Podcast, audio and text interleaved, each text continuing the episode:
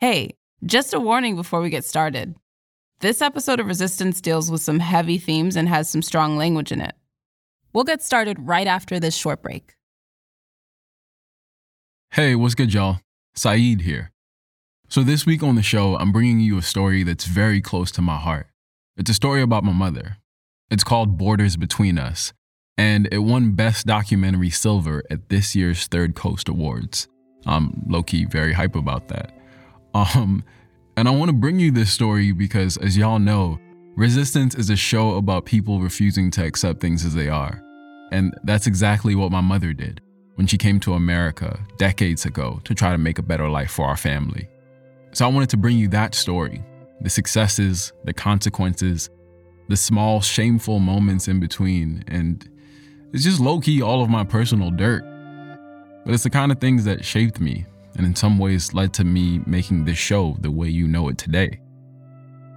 All right, I hope you guys enjoy it. Borders Between Us.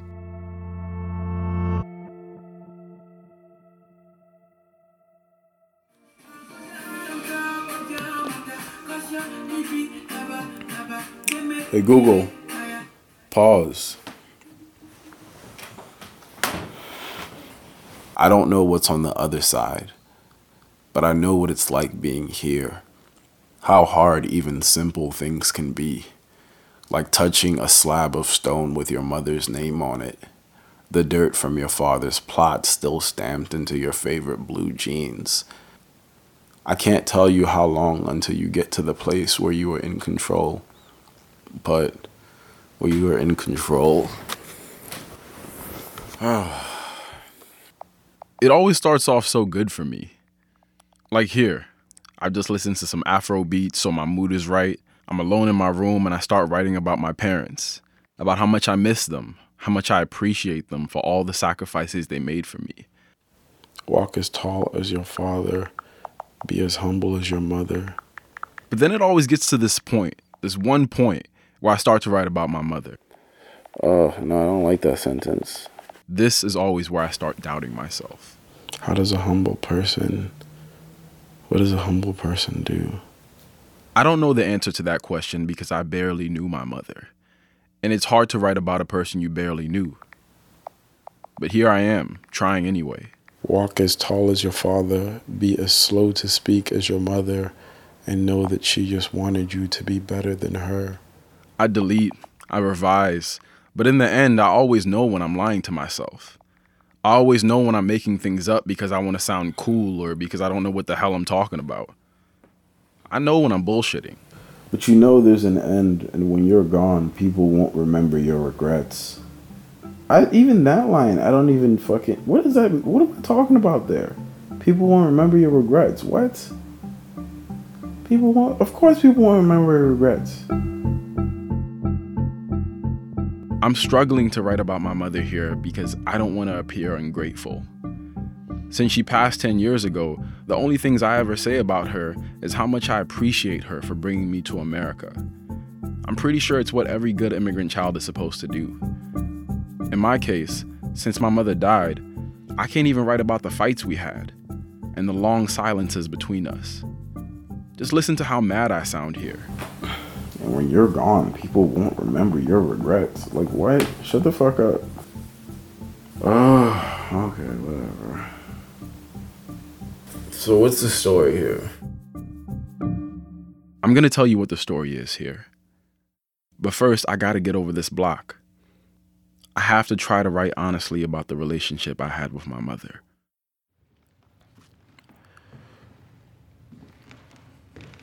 The room.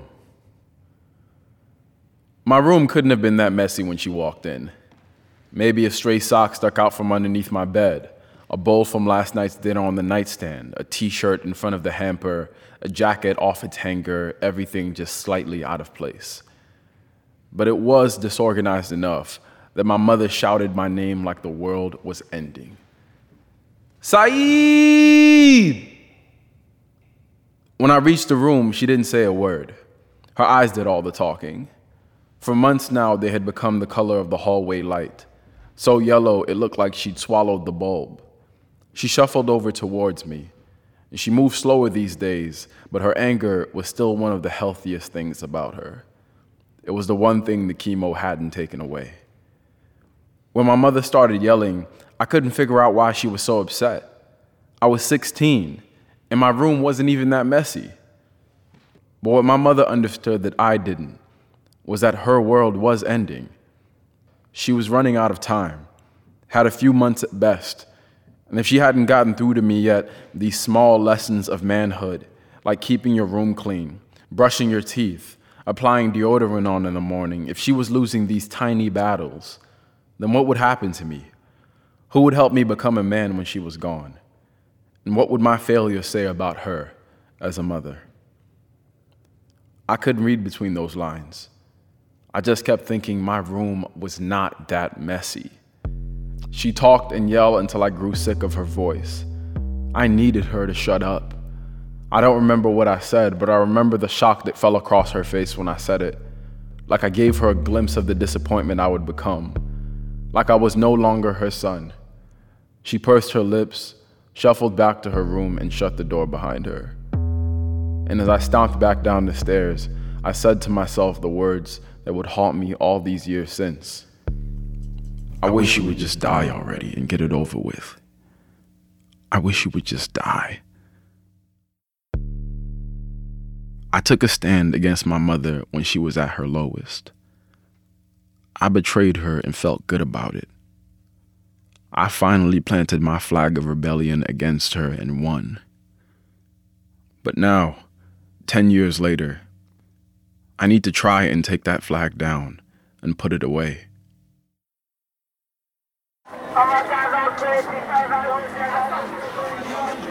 Just months after she gave birth to me in Sierra Leone, my mother was faced with a choice. She could stay in Freetown with my father and they could raise their newborn together as a family, or she could make one last trip to America. If she went to America, she could renew her visa, which was expiring in a few months. She could work, and she could start filling out the necessary paperwork to become a citizen. At the time, it was clear to my parents that this choice made the most sense. Besides, in just a couple of years, they thought, all the immigration documents would be approved, and my father and I could join her in the States. There, the love between a wife and her husband could be renewed, and the bond between a mother and a son could be formed before son even spoke his first words. In just a few short years, our family could be reunited. So when I was about one year old, my mother left.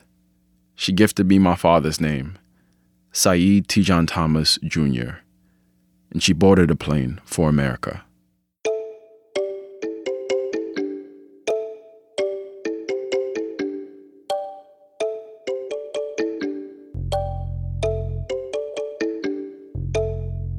But by the time I'm three years old, I'm still in Sierra Leone my father throws me a birthday party. In a photo, I'm dressed in a navy blue mini suit, a yellow dress shirt underneath a tiny waistcoat.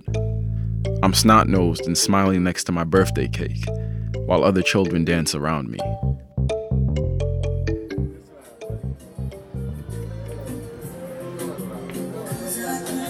At four years old, I'm speaking. I'm saying enough words now to be able to respond yes or no my father is often pulling me away from playtime and putting a phone up to my ear. The woman on the other end of the phone asks me how school is going, if my father is taking good care of me. I say yes, no, whatever will get me back to my friends the fastest. By the time I'm five years old, I can understand what my father means when he says the woman on the other end of the phone is your mother. I understand that it means something important that she's in America and that America is a good place to be. But I don't understand how to feel about this woman I don't remember meeting. How is she the same or different from all the women in Sierra Leone who have been helping my father to raise me?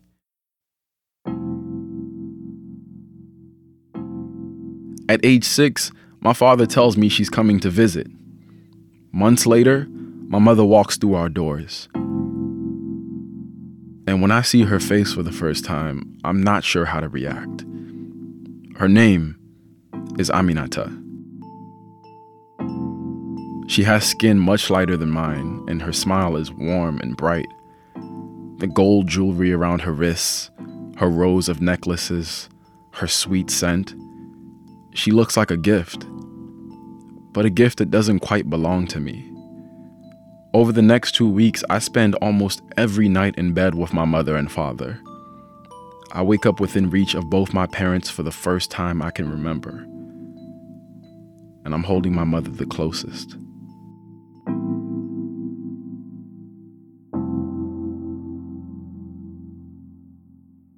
At seven, my father tells me it's almost time. The papers filed were now approved. The flight would be purchased soon. My mother was waiting. At eight years old, I boarded a plane for America. My mother had sacrificed eight years away from us for this moment, but it didn't look the way they expected. My papers were the only ones approved, not my father's. I'd be joining her, but I'd be going alone. I take one last look at my father before stepping onto the plane. He smiles. He waves. He would never join us.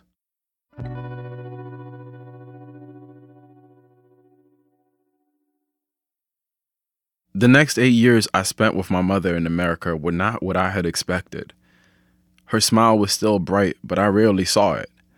And when she came home after long hours of tending to the homes of white folks, my mother didn't have the time or the patience to play with me, to joke, to make up for all the years we lost with each other. She'd rented a room in a small apartment for the two of us, and we shared the same bed again, but most nights we slept on opposite ends. Hey, I'm Hilary Duff from Lizzie McGuire, and you're watching Disney Channel. I remember watching Disney Channel, admiring the white mothers whose only job seemed to be making their children happy. I said I was sorry. Don't stop the love. We'll make a deal. You come home when you're supposed to, and from now on, no bedtime. Mom. I remember begging my mother to sign me up for sports, hoping she would show up to games and yell obnoxiously things like, That's my boy! But as she worked well into the night, I walked home alone after games, warmed up cold food from the fridge, sat in front of the television, and wished I was white.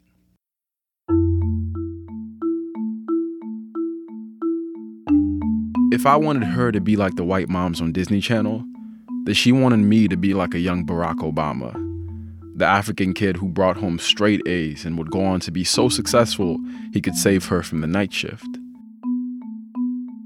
But the only thing I brought home from school was trouble. I stole, I fought, I cheated on tests. I got into trouble because trouble gave me an identity, one that was more interesting than the one my mother had in mind for me. My mother and I, it always felt like we were not who we wanted each other to be. Like the only thing we had in common was that we were trying to survive in America. By the time I was 14, we'd gotten word that my father died back home. And at 16, I'm standing in the hallway with my mother again. She tells me she's found a lump. A few months later, she was gone too.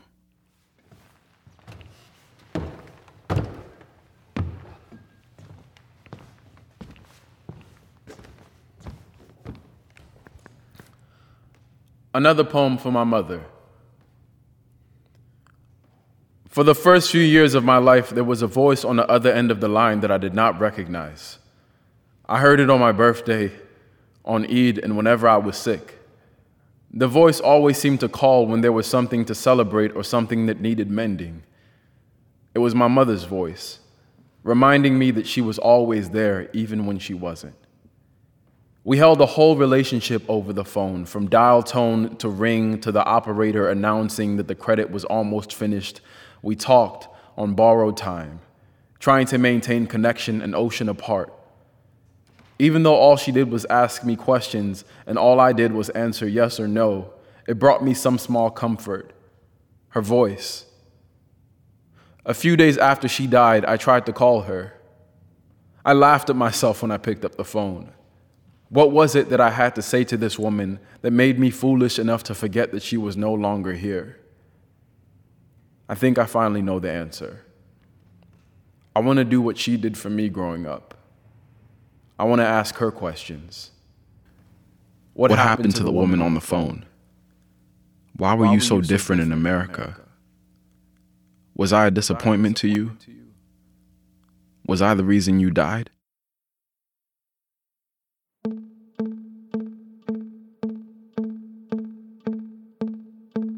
How are you doing today? Well, I'm good. Thank God. And maybe it's not too late to know what my mother would say. Lovely out there. Lovely day. Sunny. So I traveled back across the ocean to find out. So I'm working on this story about getting to know my mom a little bit more and um, kind of working through the difficulties between me and her's relationship, but also um, just trying to figure out who she was outside of me and what what led to the short time that me and her had together. Like what um, I think by now you know I have maybe you don't, but I have like a lot of regrets and things that I wish I could have said to her and things I wish were different between me and her. Um, and I thought you might be one of the best people to help me work through some of that stuff because you knew her you and her aren't that far in age. And uh, yeah. Is, the, is that all the introduction? yeah, that's the introduction. Okay. Well, we're on to it. Okay. I'm sitting with my mother's sister, Khadija Tusuma, or as I like to call her, Auntie Kadi. We're in her modest apartment on the west end of London. She sits up in bed and rests her back on a pile of pillows. From almost any angle, Auntie Kadi's face resembles my mother's. The smooth brown cheekbones, how they rise all the way up to meet her small eyes when she smiles, how those eyes can command respect and invite you in at the same damn time. From this angle, though, her left side, I see the only difference between her and my mother a single gold tooth. Every time she speaks, it shines. Even though they share similar features, Auntie Kadi jokes that when they were younger, people always said my mother was the pretty one. And she agreed. Very beautiful. A woman that's loving. Oh my God, she was classy. Everyone loves her. People, oh, Oh my God. I'm telling you, Said, your mom, she just came like flower. When you look at her, what was your favorite feature about her? Her smile. Her smile when she smiled at you. Honestly, you love a human being. Said, I'm sure you saw that. I did see that. It wasn't hard to notice my mother's smile and radiant beauty, but it was hard to know the woman behind it. I had no idea what she was like growing up before America. Very athletic. She was sporty. We have so many medals, cups in our house, just in her name. Would you guys sometimes talk about, um, you know, what you wanted to be when you grow up and like your aspirations and your hopes and dreams? Yeah, I mean, I wanted to be a lot of stuff because she was very intelligent. She wanted to be a secretary. When she was about my age, in her early 20s, my mother traveled to Europe, spent holidays in Switzerland, attended school in England, and earned her certificate as a secretary. Then she moved back home, got her dream job, before marrying my father. This portrait my aunt was painting of a younger Aminata, it didn't quite match the mother I knew. Why was she so reserved? Reserved. Why? You were not the only one she was like quiet to. Auntie Kadi says my mother was always the kind of person who kept to herself, even from her sisters. But something about coming to America made her retreat even more into herself. It made it worse. She wasn't social. All she does was work. Mm. Work, work, work. Work, home. My mother and I could be in the same room and not say much to each other. We could be listening to the same song that we both liked, but never sing along together. Our distance may have been because she was tired and stressed from work, I got that. But I still resented her. Besides, back in Sierra Leone, I was used to living with a parent who made me feel special. My father. It was just different. He was he was a different person. I mean, you know him like he was very likable. He was when he cares about you, he's, you know, plays with you. Like he would take me to the beach every Sunday and he would give me he spoiled me. He gave me anything I ever wanted and I just felt like the center of his world. It was unique. It was like the only I've never experienced anything like that. And so when I think about him, I don't have any regrets. Like even when he died, I was sad, but like I don't I just feel so at peace with that. I, I, I think your mother was just trying to be to make you be a man. Everything she does for you with you was like I'm preparing him for tomorrow. And she would tell me. I said, Lefam, a man, let be man. I can remember that, Said. La femme, na man. Don't worry, he's a man, my aunt says. That was my mother's motto for raising me. But I wasn't a man. I was a boy. And that young, it was hard to tell the difference between tough love and being pushed away. So I ran straight into the arms of trouble. A list of petty crimes I committed growing up. There was a time I fought a kid over a bag of chips. The time I stole CDs from the mall so I could burn copies and raise money for new sneakers. The time I roamed the streets with other kids who were searching for something their parents couldn't give. We popped tires on parked cars for fun and called each other family. Then, after I discovered what you could do with a cigarette lighter and a can of Axe body spray, my school had to punish me for bringing a weapon onto school grounds. A flamethrower. I was expelled. That's the time I felt more more of a disappointment to her than any other time. That's the time I felt like, wow, like I really am just not a good son, and I'm not, I'm not, I'm just not ever gonna get this right. And I'm wondering, I guess, if she ever talked to you about that. Never, never, never said. She had never talked bad thing, anything bad about you. Really? Say, yeah, serious. Nothing bad. There was a, I, I got, it was, I just remember it being so bad. Like I would get suspended. it's I a- got it's- expelled. Like it was like so bad. That's no. Listen, her parents would discipline you. The only time she had said something is when those boys attack you. She called me here. She was so angry. I mean, furious, very angry. Oh, right. The boys attacking me. I had forgotten all about this story. During my terror of pissing people off, I had pissed off the wrong kid.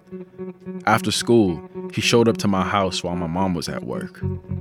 I saw him through the peephole flanked by two guys bigger than him, but I stepped out anyway. Fuck it. Next thing I knew, I was eating size 9 Nike boots and Air Forces as they stomped me out on my welcome mat. After a few seconds of furious kicks and punches to my curled up body, they ran away.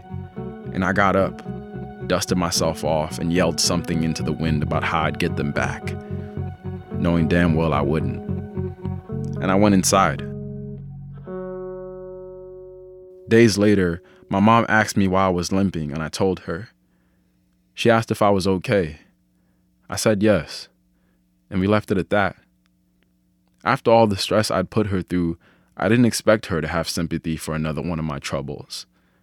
And I thought she didn't. But apparently, she'd called my aunt. Some people then go beat Said. You may have noticed my Auntie Kadi sometimes slips into Creole. First- the first She's doing that here. At me, say me, She's saying that my mother called her after the boys attacked me. When she picked up the phone, apparently my mom said to her, Some boys went and beat up Saeed. I'm gonna go see the head teacher today. Say me belly at me, say me belly. It's Alex say I My stomach has been in knots. The pain feels like giving birth to a child again. They're trying to kill my child. I swear to God, if those boys touch my son again, I'll find a gun for them. Ma just laughed her off, the way she's laughing with me now. She told her, if you find a gun for those boys, they'll lock you up in that country. I remember that day. But my mom said, I don't care. Got out and Let them lock me up. They had given you a good beating. She was so angry. This caught me completely by surprise. My mother was always angry at me because I gave her lots to be angry about. But she was willing to pick up a gun and fight. For me. Huh. I've never seen the white moms on Disney Channel do that. But why would my mom hide that from me? Because she was all by herself and the children, all by herself. My aunt says my mother wasn't the kind of person who laughed all the time, or even told you what was on her mind and how much she loved you.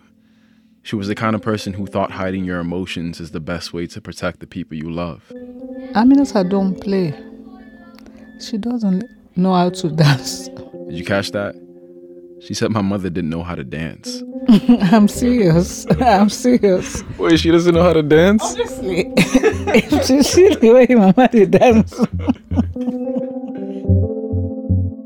I sometimes I just wish I could just tell her like the reason I was doing all this stuff, and I I just wish I could just tell her like I'm not bad, I'm not a bad kid.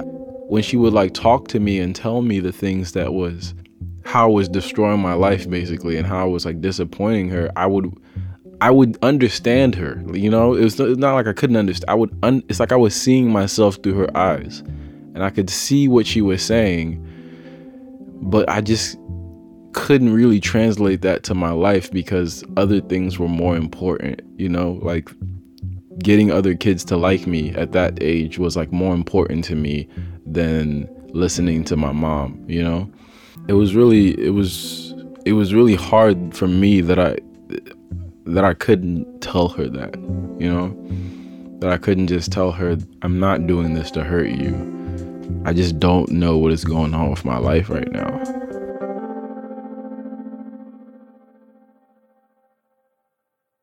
My mother was buried in Sierra Leone. My papers weren't right, so I couldn't attend the funeral. I could never visit the cemetery or kneel beside the headstone to forgive and be forgiven, to make amends to sit and simply cry. They were just the photos of the funeral that I never kept, and the poems I wrote that never felt enough. But in February of this year, 10 years after she died, I went home and I saw her grave for the first time.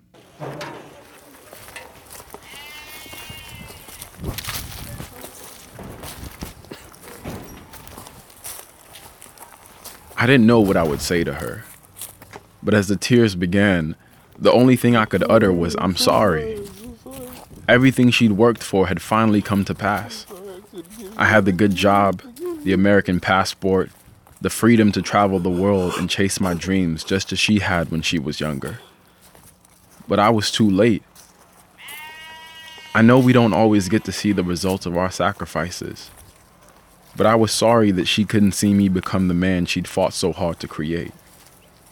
I was sorry I couldn't save her from the night shift, from myself, before we ran out of time.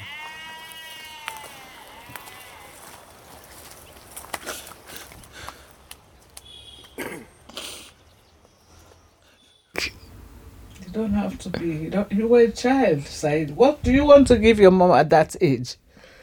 Excuse me, a child have to play. A child have to be disturbing.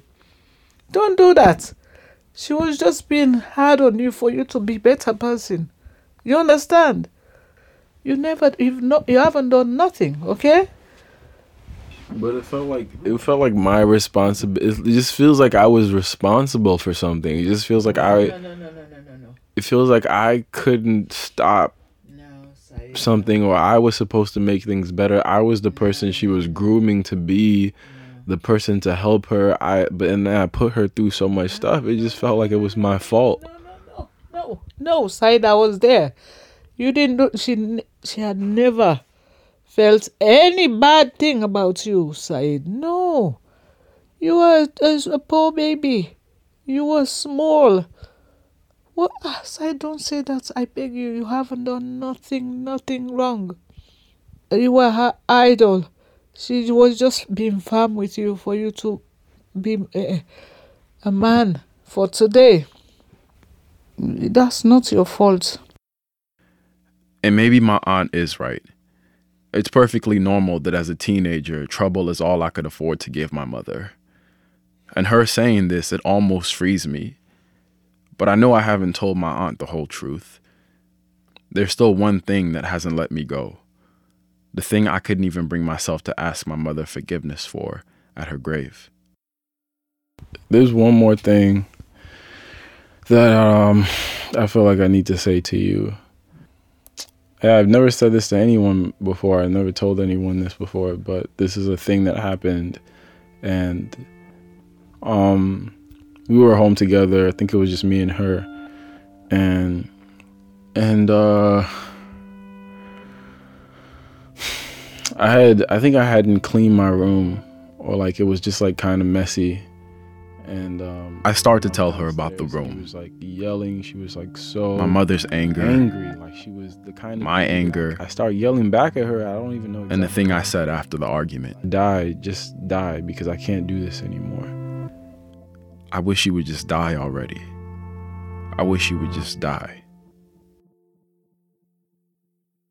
Do you think that thing that I said to myself, where I felt like I was wishing my mom was dead, do you think that's something that she could forgive, that any mother could forgive? Why not?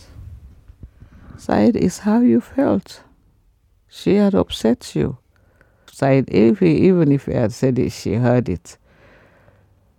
It's just what you feel like saying that moment, Said. You understand? Your mom is very forgiving person. She will. Even me, I had said bad, bad things like. It might have been my eyes turning red or my voice beginning to crack, but she could tell I wasn't convinced that my mother would have forgiven me. So my aunt kept making her case. She told me a story about when she was young and angry at my mother. I mean, I was bad. I'm serious, Said. My mom and her other sisters were going out. They were eh, going to a theater to go and watch some concert. I went to do laundry. They left me. when she found out that they'd left to go to the concert without her, she was so angry.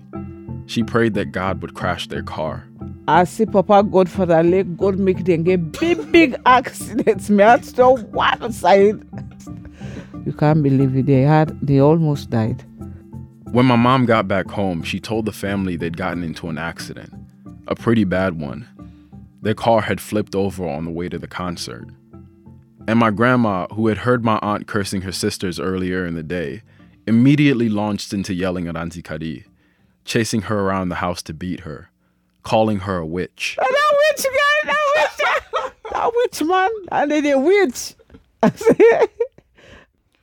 As I laughed at how ridiculous this whole scene must have been, my aunt getting her ass whooped for something that was obviously not real, I started to realize what she was trying to say.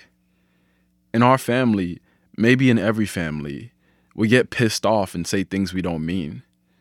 Sometimes we wish bad things on each other. And if those things come to pass, maybe somebody gives you a name, like witch, and punishes you.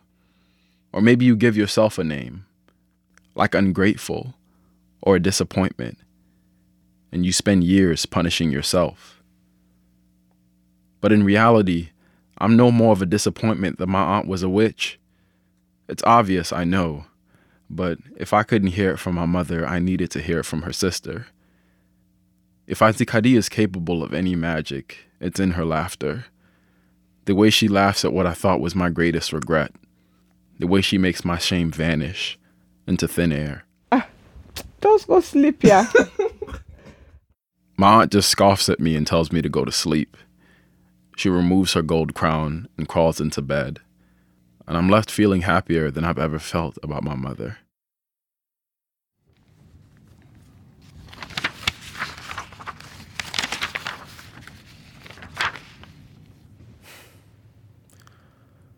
Borders between us.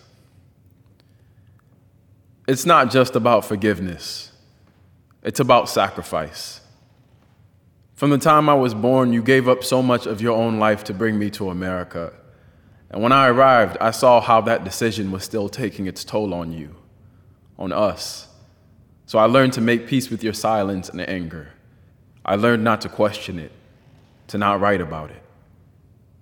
But 10 years after your death, I felt like I owed it to your sacrifices to tell the full story.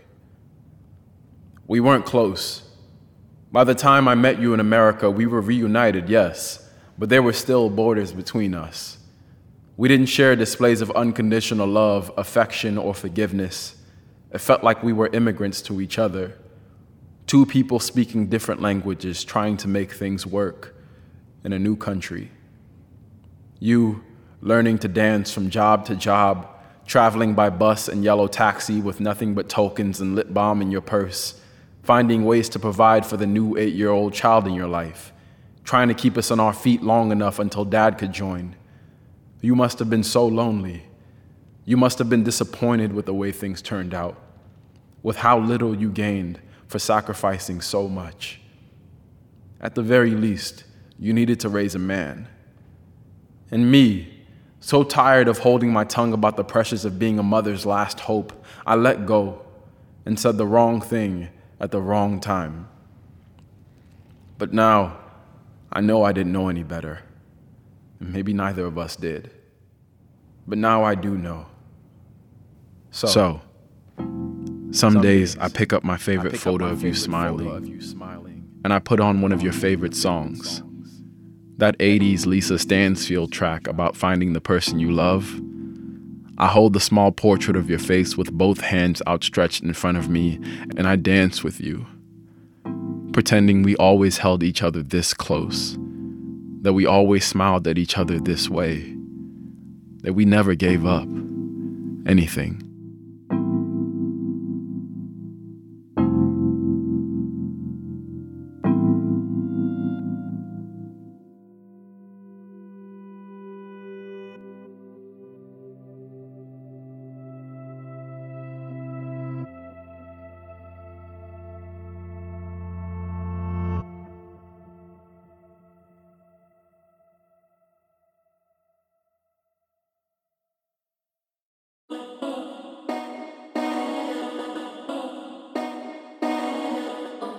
This episode was written by me, Saidu Tijan Thomas Jr., and produced by Jay Allison for Transom.org. Funding for this story came from the National Endowment for the Arts and supporters of Transom. Alright, y'all, so Transom means a whole lot to me. It's where I learned to make radio. And if you could, it would be so dope if you would go on their website and see what they're doing. See if they can help you make something like this. And if you appreciate what I make, it's because of them. So please go donate to Transom. It's transom.org. Music was by Bobby Lord, the Bobby Lord, and Timothy Ogunbi. Thank y'all so much. Credits music is by the Bobby Lord. And shout out to the whole Resistance team Bethel Habte, Wallace Mack, Aaron Randall, Sarah McVee, Lynn Levy, Lydia Polgreen, Brendan Klinkenberg, Catherine Anderson, Bobby Lord, and Liz Fulton. We'll be back with new episodes of Resistance in February.